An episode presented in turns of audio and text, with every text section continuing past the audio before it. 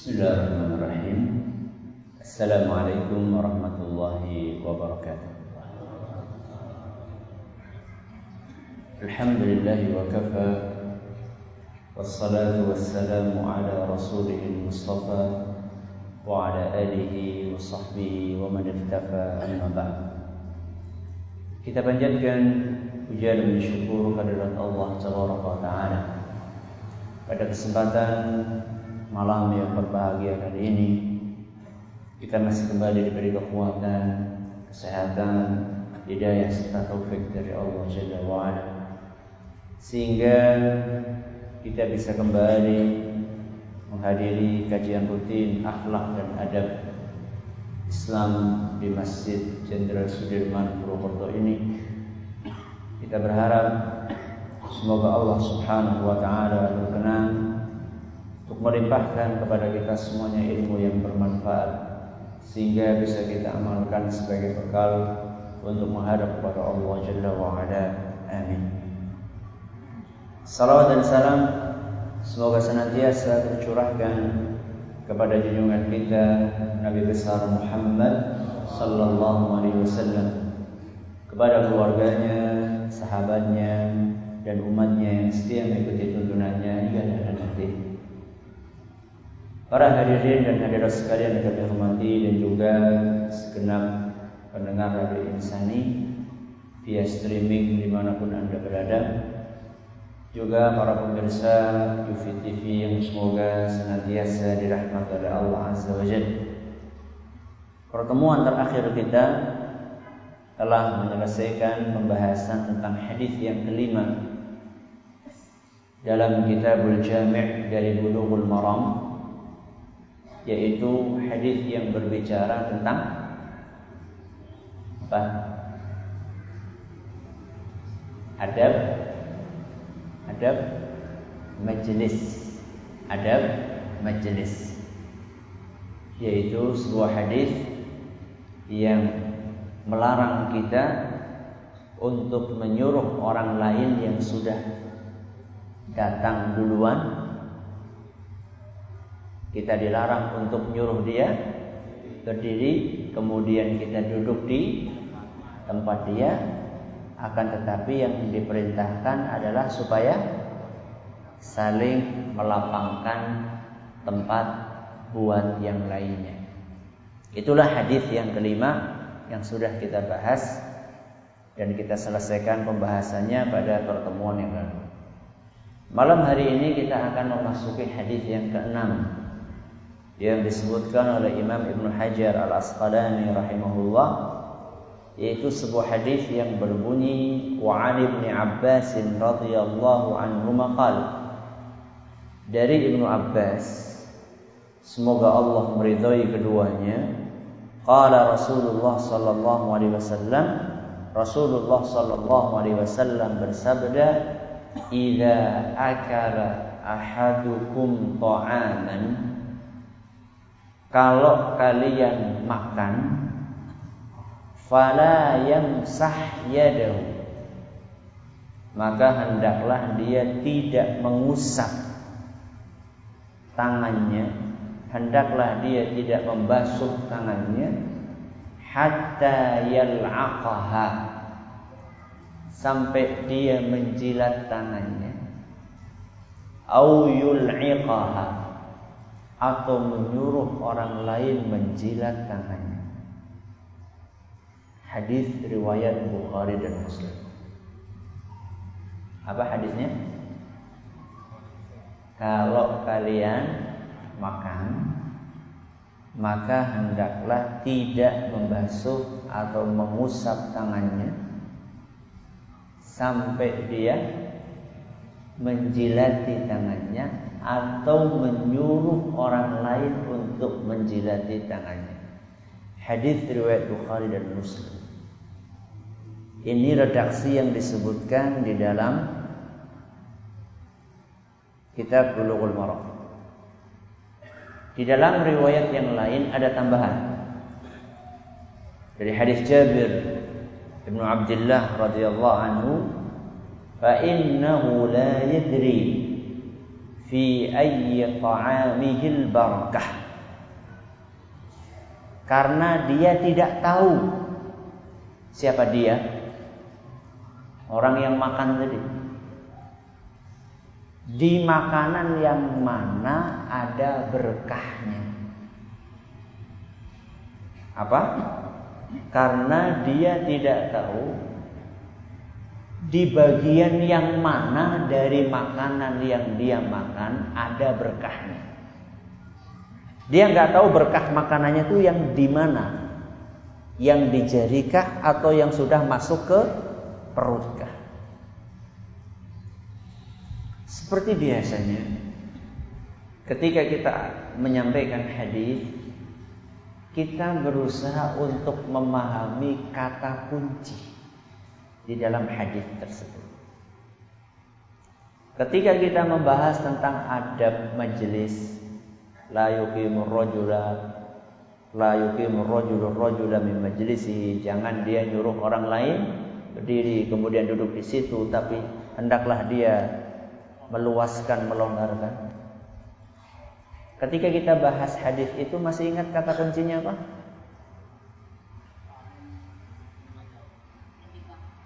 Menjaga perasaan. Apa? Menjaga perasaan. Itu hadis yang kelima. Hadis yang keenam yang barusan kita baca. Supaya kita menjilat tangan karena kalian tidak tahu berkah makanannya di mana. Kata kuncinya apa? Berkah. Apa? Berkah. Penting kita memahami kata kunci. Kenapa? Karena kalau tidak, akhirnya kita itu membaca hadis, hi, masa suruh apa? Jilati. Apalagi suruh orang lain apa? Jilat. Itu ketika kita tidak paham kata kunci. Ya. Berkah. Salah satu hal yang banyak dicari oleh manusia di dunia ini. Makanya mereka ngomong saya pengen rizki yang berkah. Apalagi ilmu yang berkah. Apalagi usia yang berkah apalagi? Wedok harta yang berkah pekerjaan yang berkah kendaraan yang berkah panen yang berkah istri yang berkah anak yang berkah.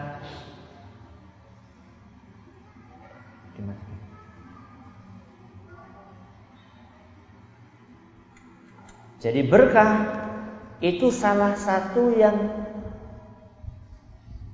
sering dicari oleh orang. Tapi ngomong-ngomong berkah apa sih? Jangan-jangan jenengan ya kayak nek berkepungan kamu nggak berkah. Kudu berkah, itu berkat. Gak apa berkatnya. Berkah itu kata para ulama kita adalah subutul khairi wa nama'uhu. Berkah itu adalah kebaikan yang langgeng dan terus berkembang. Apa berkah? Kebaikan yang langgeng dan terus berkembang. Saya kasih contoh, ilmu yang berkah itu yang kayak apa sih? Tadi kan ada ilmu berkah, rizki berkah, umur berkah. Ilmu yang berkah itu apa? Mari kita aplikasikan definisi tadi. Apa tadi definisinya berkah? Kebaikan yang langgeng dan bertambah. Ilmu yang berkah kayak apa Ustadz? Ilmu yang berkah itu ya ilmu yang awet, Orang gampang apa? Hilang. Berarti jenengan sudah dapat ilmu berkah apa belum? Kalau ngaji tulen ya. Urung metu wis kelalen ya. Ilmu tersebut awet kemudian terus berkembang. Berkembang dalam kebaikan. Ilmu tersebut membawa kebaikan buat kita. Semakin ngaji, perilakunya semakin baik. Semakin lama ngaji, dampak positifnya bisa dirasakan oleh diri sendiri dan orang-orang yang ada di sekeliling kita. Terutama oleh orang-orang terdekat dengan kita. Oleh orang tua kita, oleh istri kita, oleh anak-anak kita. Bisa dirasakan oleh tetangga kita Pak Anu loh Semakin rutin ngaji di Jensut Semakin murah senyum Istrinya loh Masya Allah Suami saya mulai ngaji di Jensut itu Tambah sabar Tambah eman Jadi kan gitu gak? Kondisional. Suaminya juga sama, istri saya semakin lama ngaji di Jensut kok Masya Allah tambah manut sama suami. Gitu Pak? Belum. Itu berkah. Umur yang berkah gimana Ustaz? Kembalikan kepada definisi saya tadi. Apa tadi definisinya? Kebaikan yang langgeng dan terus bertambah. Umur yang berkah bagaimana Ustaz? Langgeng, berarti orang mati-mati Ustaz. Umur yang berkah adalah umur yang menghasilkan kebaikan. Dan tidak mesti umurnya panjang. Akan tetapi kebaikan yang dihasilkan dari umur tersebut langgeng. Makanya kalau doakan orang lain itu bukan mudah-mudahan panjang umur. Tapi mudah-mudahan umurnya berkah. Karena panjang umur itu bukan jaminan mendatangkan kebaikan. Contohnya siapa? Fir'aun. Kasih contoh sekali. Contohnya siapa? Fir'aun. Umurnya panjang. Tapi tidak mendatangkan kebaikan.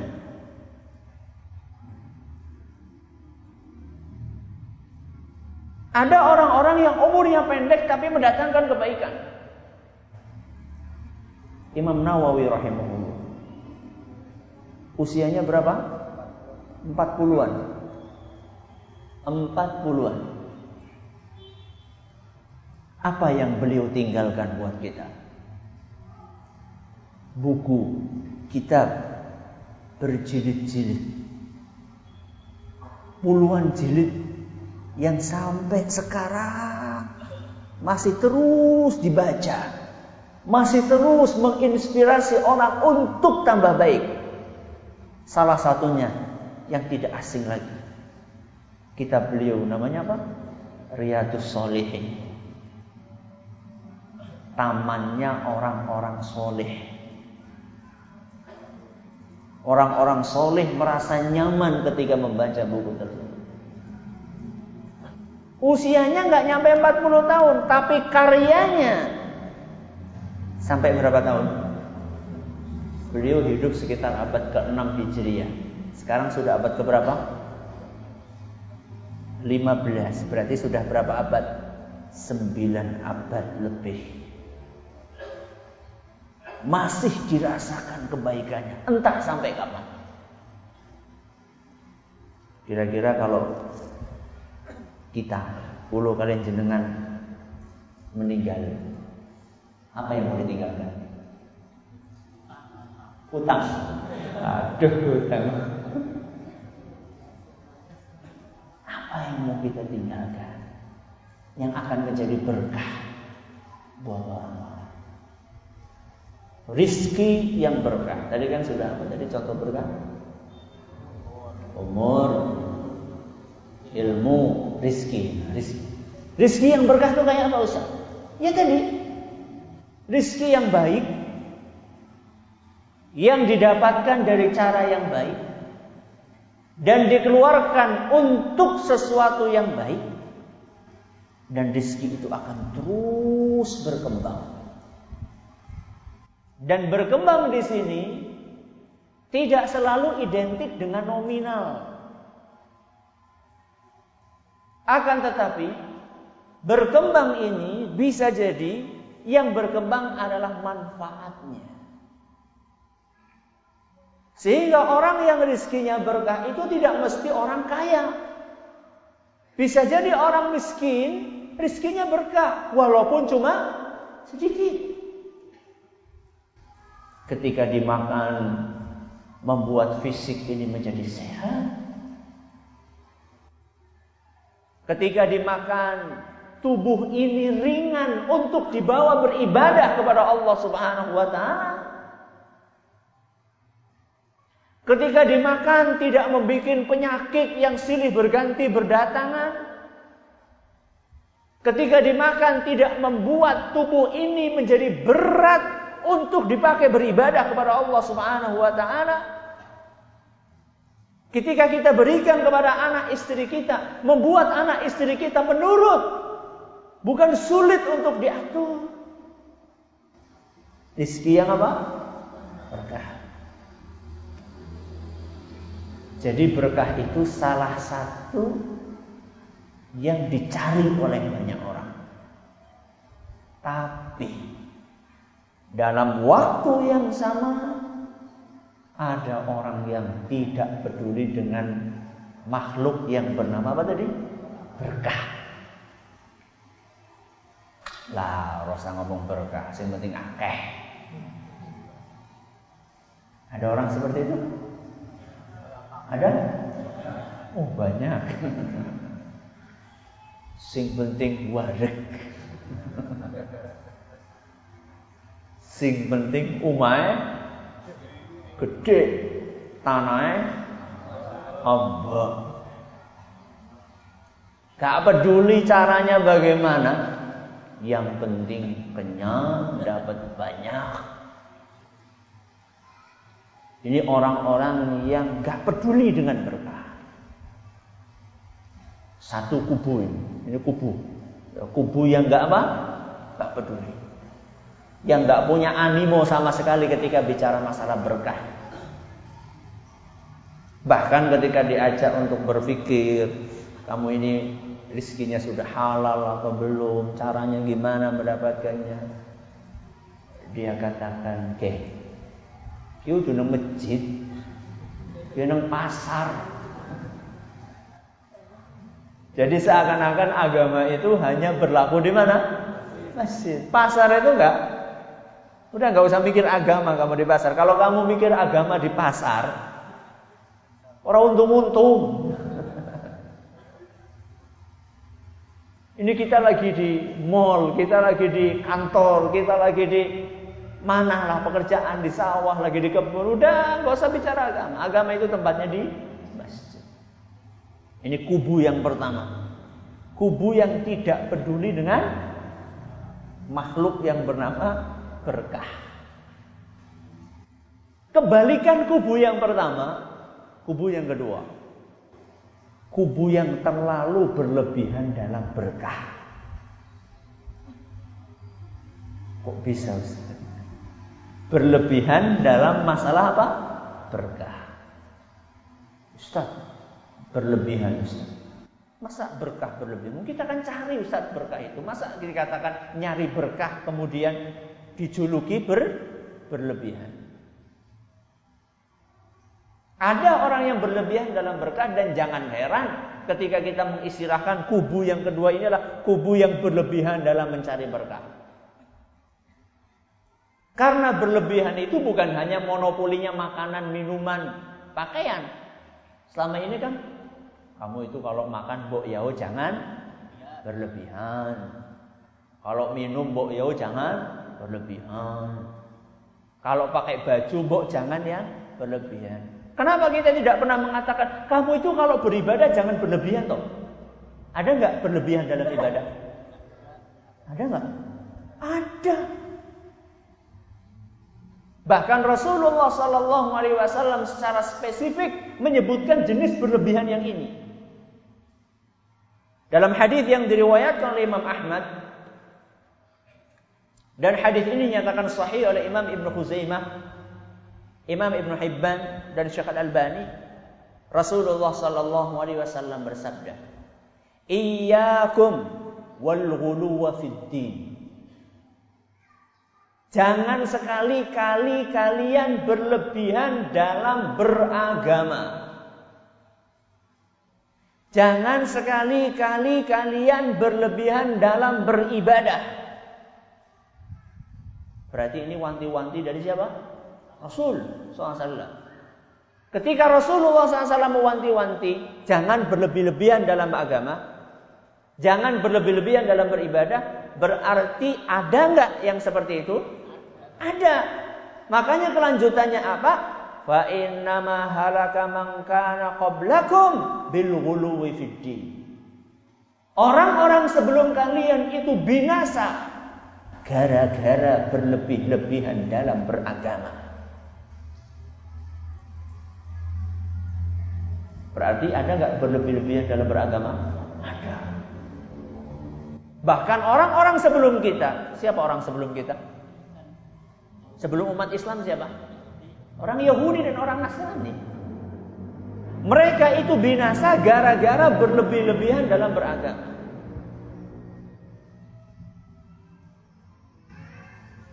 Oke. Okay. Masjid baik berlebih-lebihan gue. Udah-udah ngaji berlebih-lebihan gue. Lah, ini malah beda mana. Bukan itu tentunya. Masa orang sholat ke masjid apa? Berlebih-lebihan. Orang ngaji berlebih-lebihan. Ya. Karena ada sebagian orang yang kemudian melontarkan tuduhan ini karena dia ingin menutupi kekurangannya. Dia nggak ke masjid. Kayak saya ini loh, nggak ke masjid, nggak berlebih-lebihan. Wanita apa kayak baju kok gedombrang-dombrang berlebih-lebihan itu. Terus bagaimana mbak? Yang minimalis kayak saya ini loh. Minimalis kayak apa? Jadi ini juga harus diluruskan juga kan. Makna berlebih-lebihan itu apa? Tapi bukan itu tema kita. Tema kita sekarang adalah berlebih-lebihan dalam mencari berkah itu seperti apa? Dan sebelum kita jelaskan berlebih-lebihan dalam mencari berkah itu seperti apa?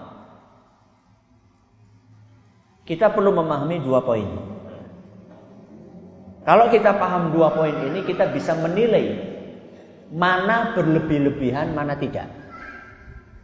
Dalam masalah berkah. Dalam masalah berkah. Poin yang pertama. Berkah itu dari siapa? Poin yang kedua, cara dapat berkah itu gimana? Kalau kita tahu dua poin ini, kita akan bisa menilai si fulan ini berlebih-lebihan atau tidak. Yang pertama apa tadi?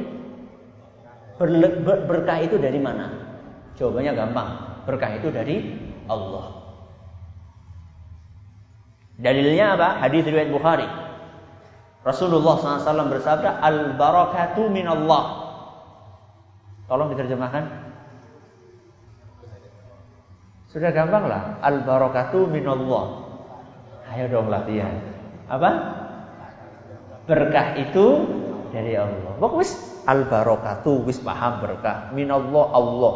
Berarti berkah Allah. Wis gampang bisa dikira-kira. Berkah itu dari Allah. Latihan. Ya. Al barakatu minallah. Berkah itu dari Allah.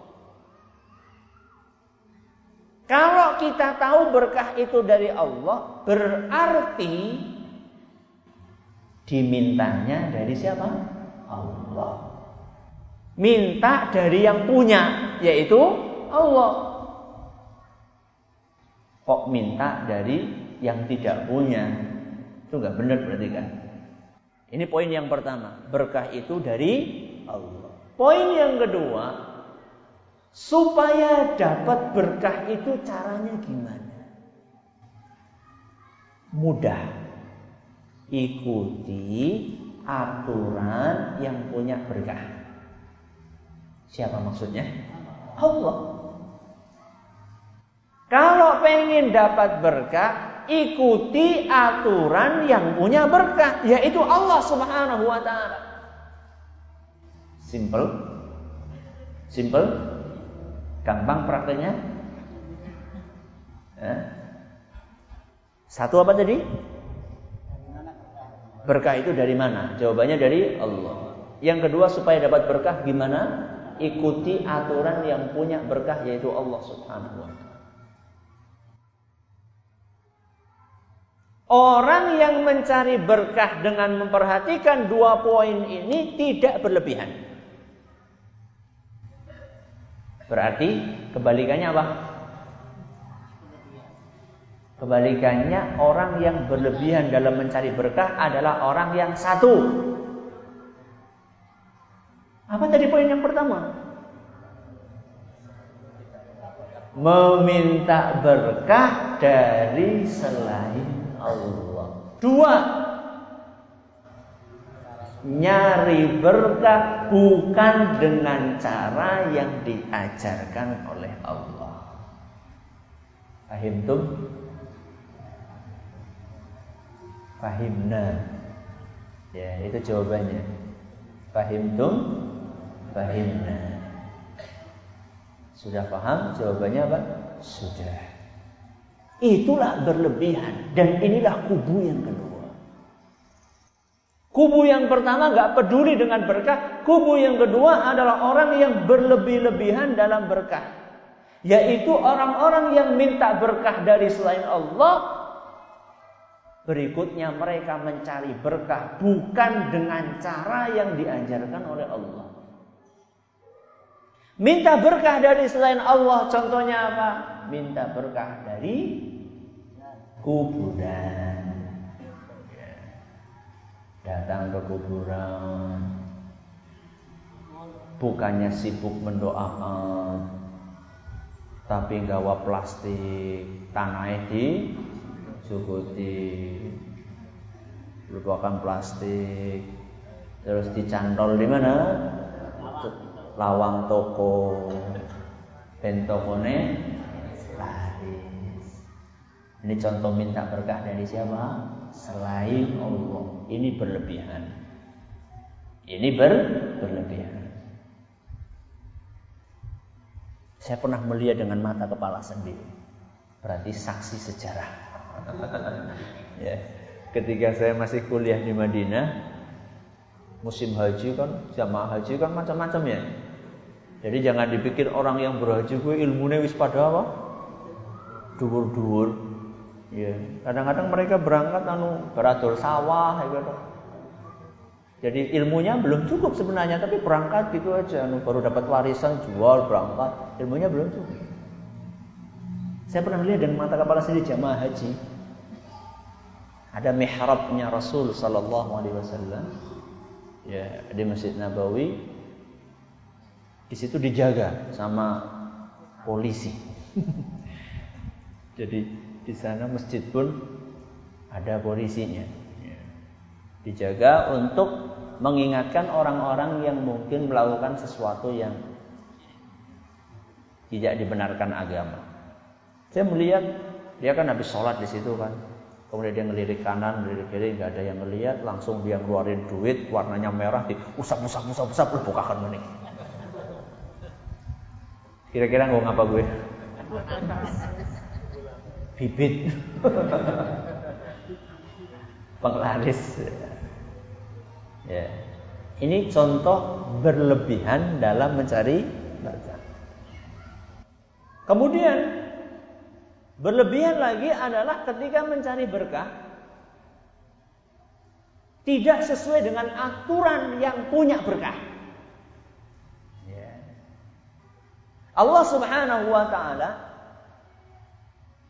manakala menebarkan berkah di muka bumi ini, maka Allah menggariskan aturan supaya dapat berkah. Bagaimana caranya? Berkah rizki caranya bagaimana? Supaya dapat berkah ilmu caranya bagaimana?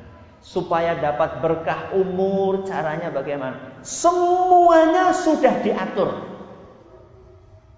Ustaz, segitu detilkah? Iya.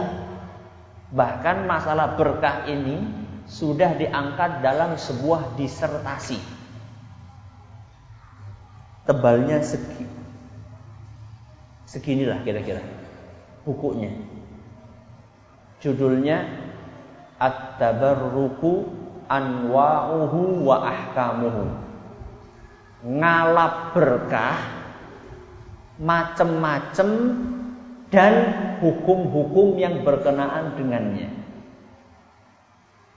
Subhanallah. Ngalap berkah be ditulis jadi apa? Disertasi. Detail sekali di situ. Bagaimana supaya dapat berkah umur, supaya dapat berkah apa tadi? Ilmu supaya dapat berkah uh, dari rizki. Kemudian apa saja yang diberkahi sama Allah Subhanahu wa taala. Kemudian dapat berkah dari ulama caranya bagaimana, dari Rasul SAW caranya bagaimana. Ini semuanya dikupas habis di situ. Ketika aturan ini dilanggar, maka berarti dia telah terjerumus kepada apa tadi? Berlebih-lebihan dalam mencari.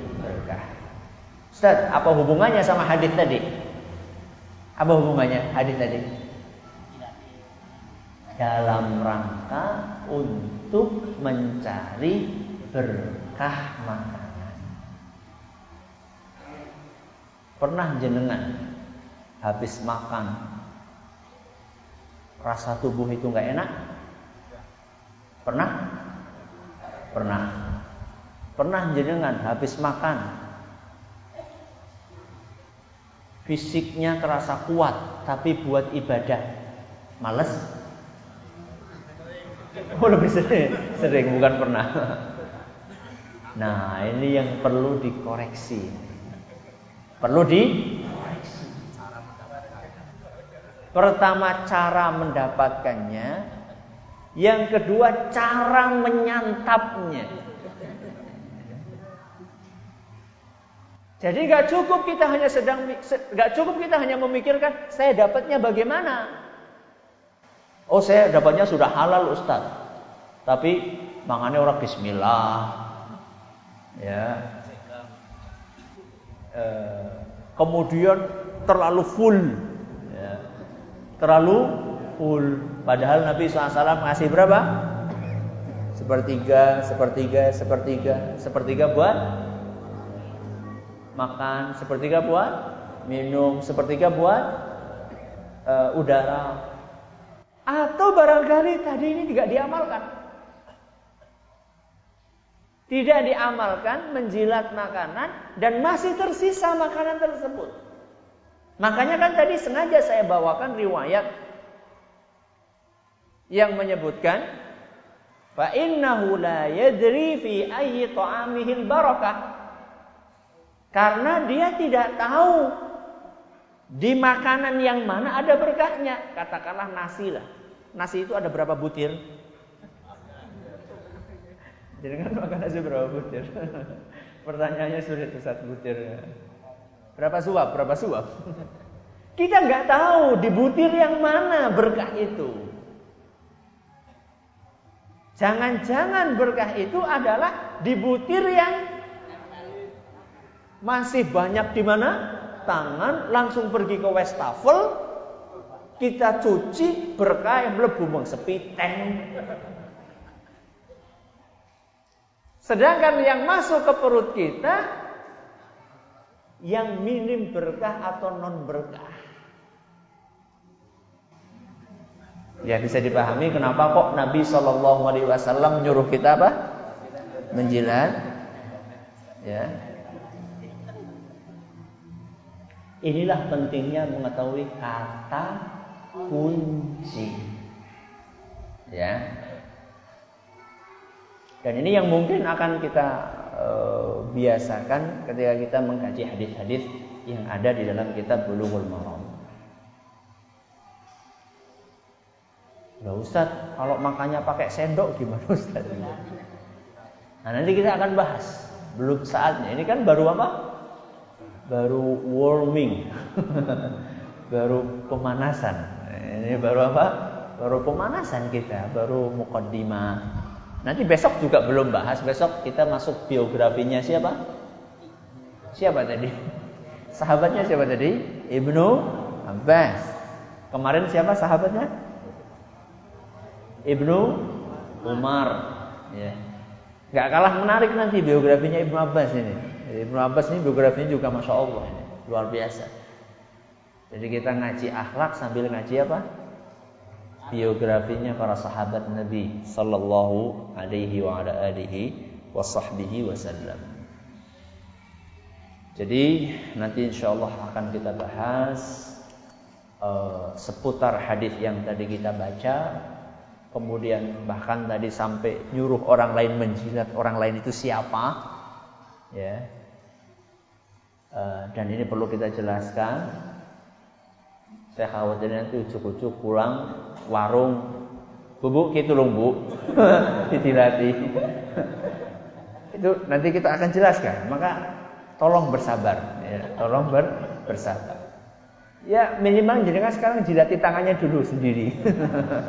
Dan nanti kita akan bahas siapa kira-kira yang disuruh untuk menjilat, kemudian kenapa dan motifnya apa.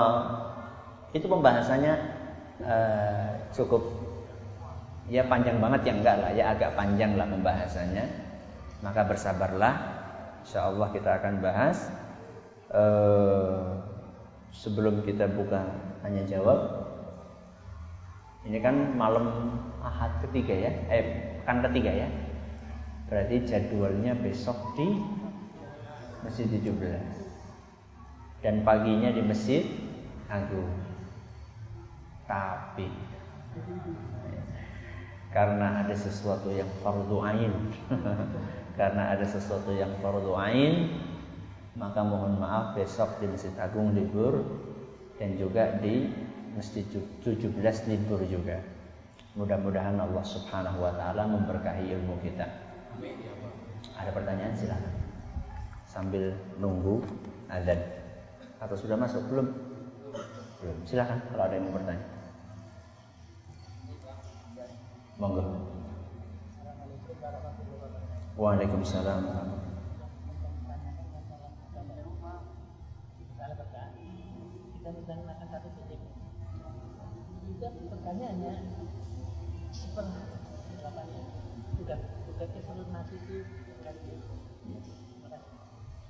Ketika pertanyaannya bagus.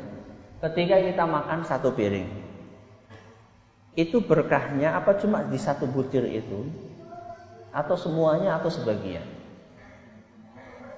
Ini yang kita tidak tahu. Makanya Nabi SAW menganjurkan untuk menjilat, menghabiskan makanan sampai bersih itu karena kita tidak tahu berkahnya di mana. Bisa jadi satu apa? Piring, bisa jadi separuh, bisa jadi satu butir.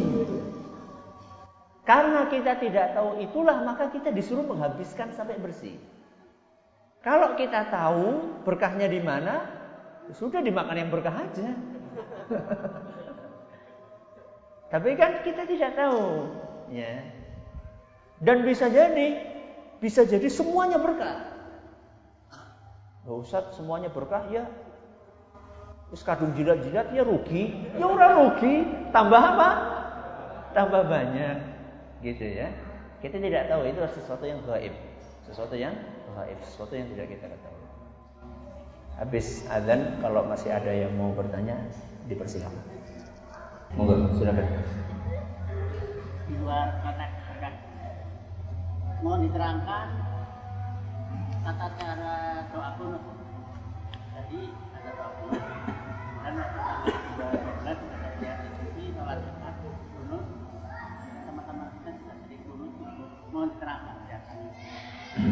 ya. Terima kasih atas pertanyaannya e, tentang kunut. Ya. Pertama, kunut itu ada tiga jenis. Yang pertama adalah yang paling terkenal di Indonesia kunut apa? Subuh. Kemudian yang kedua adalah kunut witir. Yang ketiga adalah yang tadi dilakukan kunut nazilah. Berapa jenis kunut? Tiga. Yang pertama kunut subuh, yang kedua kunut witir, yang ketiga kunut nazilah. Seperti yang saya sampaikan tadi, paling terkenal di Indonesia yang per, yang pertama. Dan yang paling tidak terkenal di Indonesia adalah yang ketiga. Padahal yang ketiga ini justru paling minim polemik di antara para ulama. Alias hampir-hampir seluruh ulama atau mayoritas ulama mengatakan kunut nazilah ini sangat dianjurkan pada saatnya. Sedangkan yang pertama yaitu kunut apa? Subuh itu ada polemik di antara ulama, khilaf perselisihan pendapat. Witir juga sama. Yang ketiga kunut apa? Nazilah malah paling minim. Tapi justru malah itu yang paling tidak dikenal oleh masyarakat kita. Berarti tugas kita adalah mengenalkan. Dan saya akan konsentrasi di poin yang ketiga, yaitu kunut nazilah. Ini ringkas saja ya. Kalau panjangnya saya sudah bahas kemarin di pengajian tafsir di Masjid Agung Purbalingga. Kunut nazilah itulah doa kunut yang dianjurkan untuk dibaca kaum oleh kaum muslimin ketika ada musibah besar menimpa mereka. Ketika ada musibah besar menimpa mereka. Mereka dianjurkan untuk membaca doa namanya kunut nazilah. Dan kunut nazilah itu tidak identik dengan salah satu sholat. Tapi yang dipraktekkan oleh Rasulullah SAW ketika beliau melakukan kunut nazilah itu adalah di sholat lima waktu. Berarti duhur, maghrib, asar, eh maaf duhur, asar, maghrib, isya, subuh. Lima, lima waktu. Bagi orang yang nggak pernah belajar duhur-duhur kunut di agama apa maning gitu. Anu orang paham ngomong. Kudune orang paham terus apa? Takon itu kan sampai seperti itu orang paham ngomong. Nuduh lagi agama apa maning? Agama Islam. Jadi kunut nazilah di sholat lima waktu. Kapan waktunya? Rokaat terakhir. Rokaat terakhir. Setelah ruku. Setelah ruku. Tata caranya bagaimana Ustaz? Imam membaca doa sambil mengangkat tangan. Makmum mengamini sambil mengangkat tangan. Itu caranya. Imam mengangkat tangan sambil membaca doa, makmum mengangkat tangan sambil mengamini. Isi doanya apa Ustaz? Isi doanya sesuai dengan konteks musibah yang dialami oleh kaum muslimin.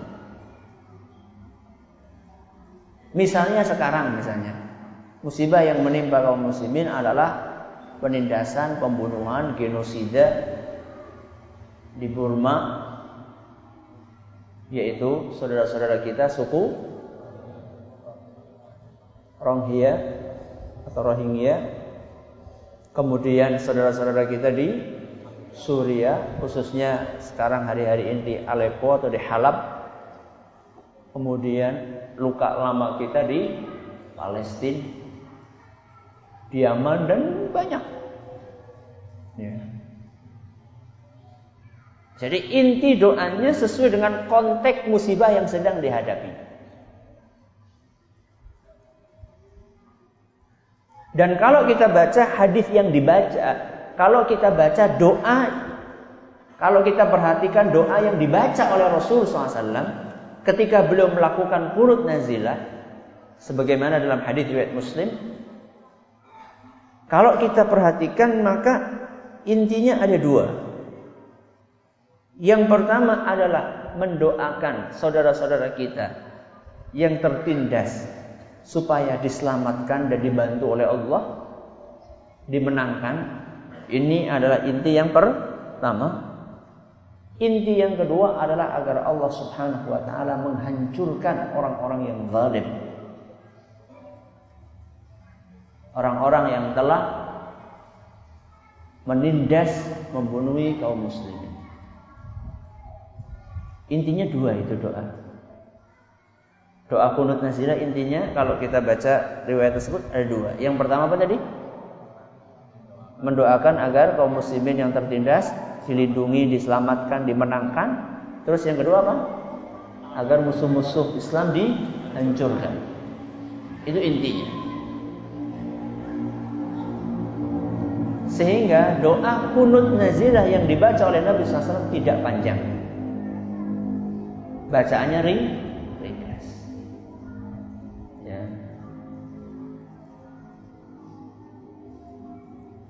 ketika disesuaikan objek doa yang dibaca oleh Nabi SAW dengan objek yang sedang kita alami sekarang, maka kira-kira bunyinya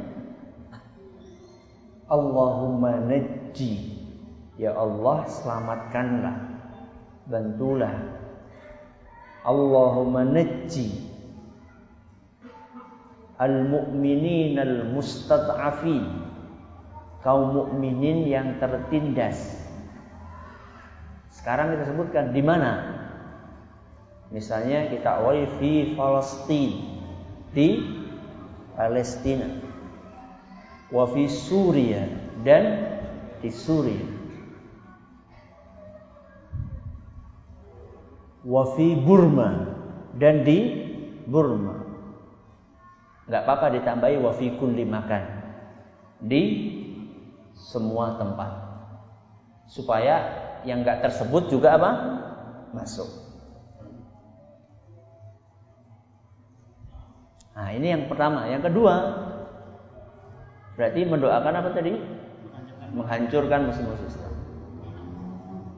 Mungkin kalau doanya Nabi SAW di situ bunyi Allahumma shdud wat'ataka. Ya Allah, sempitkanlah kehidupan atau hancurkanlah orang-orang lanjutkan Allahumma shdud wat'ataka ala kuffari burma zalimin dari orang ya Allah hancurkanlah orang-orang kafir Burma yang zalim. Ya. Karena kita juga tidak kebiah uyah kan? Ya, tidak kebiak oh ya jadi yang dimaksud ini adalah orang-orang yang menindas saudara-saudara kita. Maka di situ disebutkannya secara spesifik siapa. Bahkan Nabi SAW dalam doa kunut yang tadi saya sampaikan dalam saya muslim itu sebut nama fulan fulan. Ya suku anu suku anu yang memang zalim. Jadi tidak secara global langsung kebiah uyah enggak. Ala kuffari Burma zalimin. Orang-orang kafir Burma yang zalim. Wa ala juyushi Bashar. Dan juga kepada pasukannya Bashar. Rezim. Rezim apa? Suria. Wa man halafahum dan sekutu-sekutu mereka. Minar Rusi dari Rusia. Wasini dan Cina wa Iran dan Iran. Wal Yahud orang-orang Yahudi Israel. Kira-kira seperti itu. Ya. Jadi ini intinya. Jadi intinya adalah apa satu apa tadi mendoakan keselamatan buat kaum muslimin dan yang kedua mendoakan agar Allah menghancurkan musuh-musuh. Dan dalam masalah kunut atau yang lainnya, ibadah-ibadah yang lainnya, manut sama imam. Imamnya kunut ya kunut, orang kunut ya orang kunut. Jadi jangan sampai imamnya kunut, makmumnya orang kunut, atau sebaliknya. Imamnya orang kunut, makmumnya kunut dewek. Janggelen dewek. Ini manut imam. Innama ju'ilal imamu liyutamma bihi. Kata Nabi SAW, imam ditaruh di depan buat apa? Buat diikuti. Wis nang ngarep ora diikuti sih. Ngono apa sih nang ngarep Jadi itu seperti itu. Bagaimana kita bisa mengetahui bahwa seorang itu mendapatkan berkah atau ciri-ciri orang yang mendapatkan berkah? Jawab banget gitu. ya tadi saya sudah sampaikan rezeki yang didapatkan mendatangkan apa? Kebaikan, ketenangan, caranya benar, mengeluarkannya benar. Ilmu juga sama, ya, ilmu itu kemudian bermanfaat buat orang lain, membuat semakin baik. Itu secara umum. Wallahu taala alam alam. Terima kasih atas perhatiannya. Mohon maaf atas segala. Oh, monggo.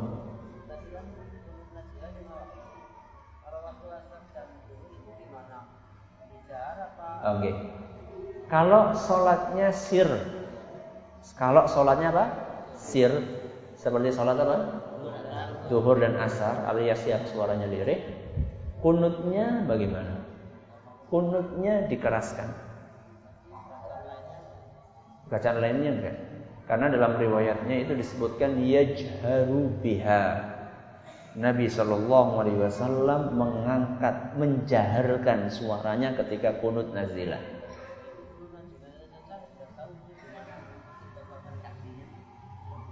Redaksinya?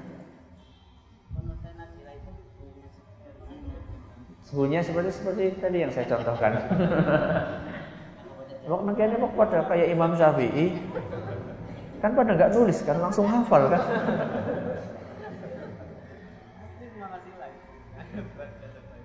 Ya mudah-mudahan. Wallahu taala alam. Terima kasih atas perhatiannya. Untuk segala kurangnya kita tutup dengan membaca Subhanakallahumma wa bihamdika asyhadu an la ilaha illa anta astaghfiruka wa atubu ilaik. Assalamualaikum warahmatullahi wabarakatuh.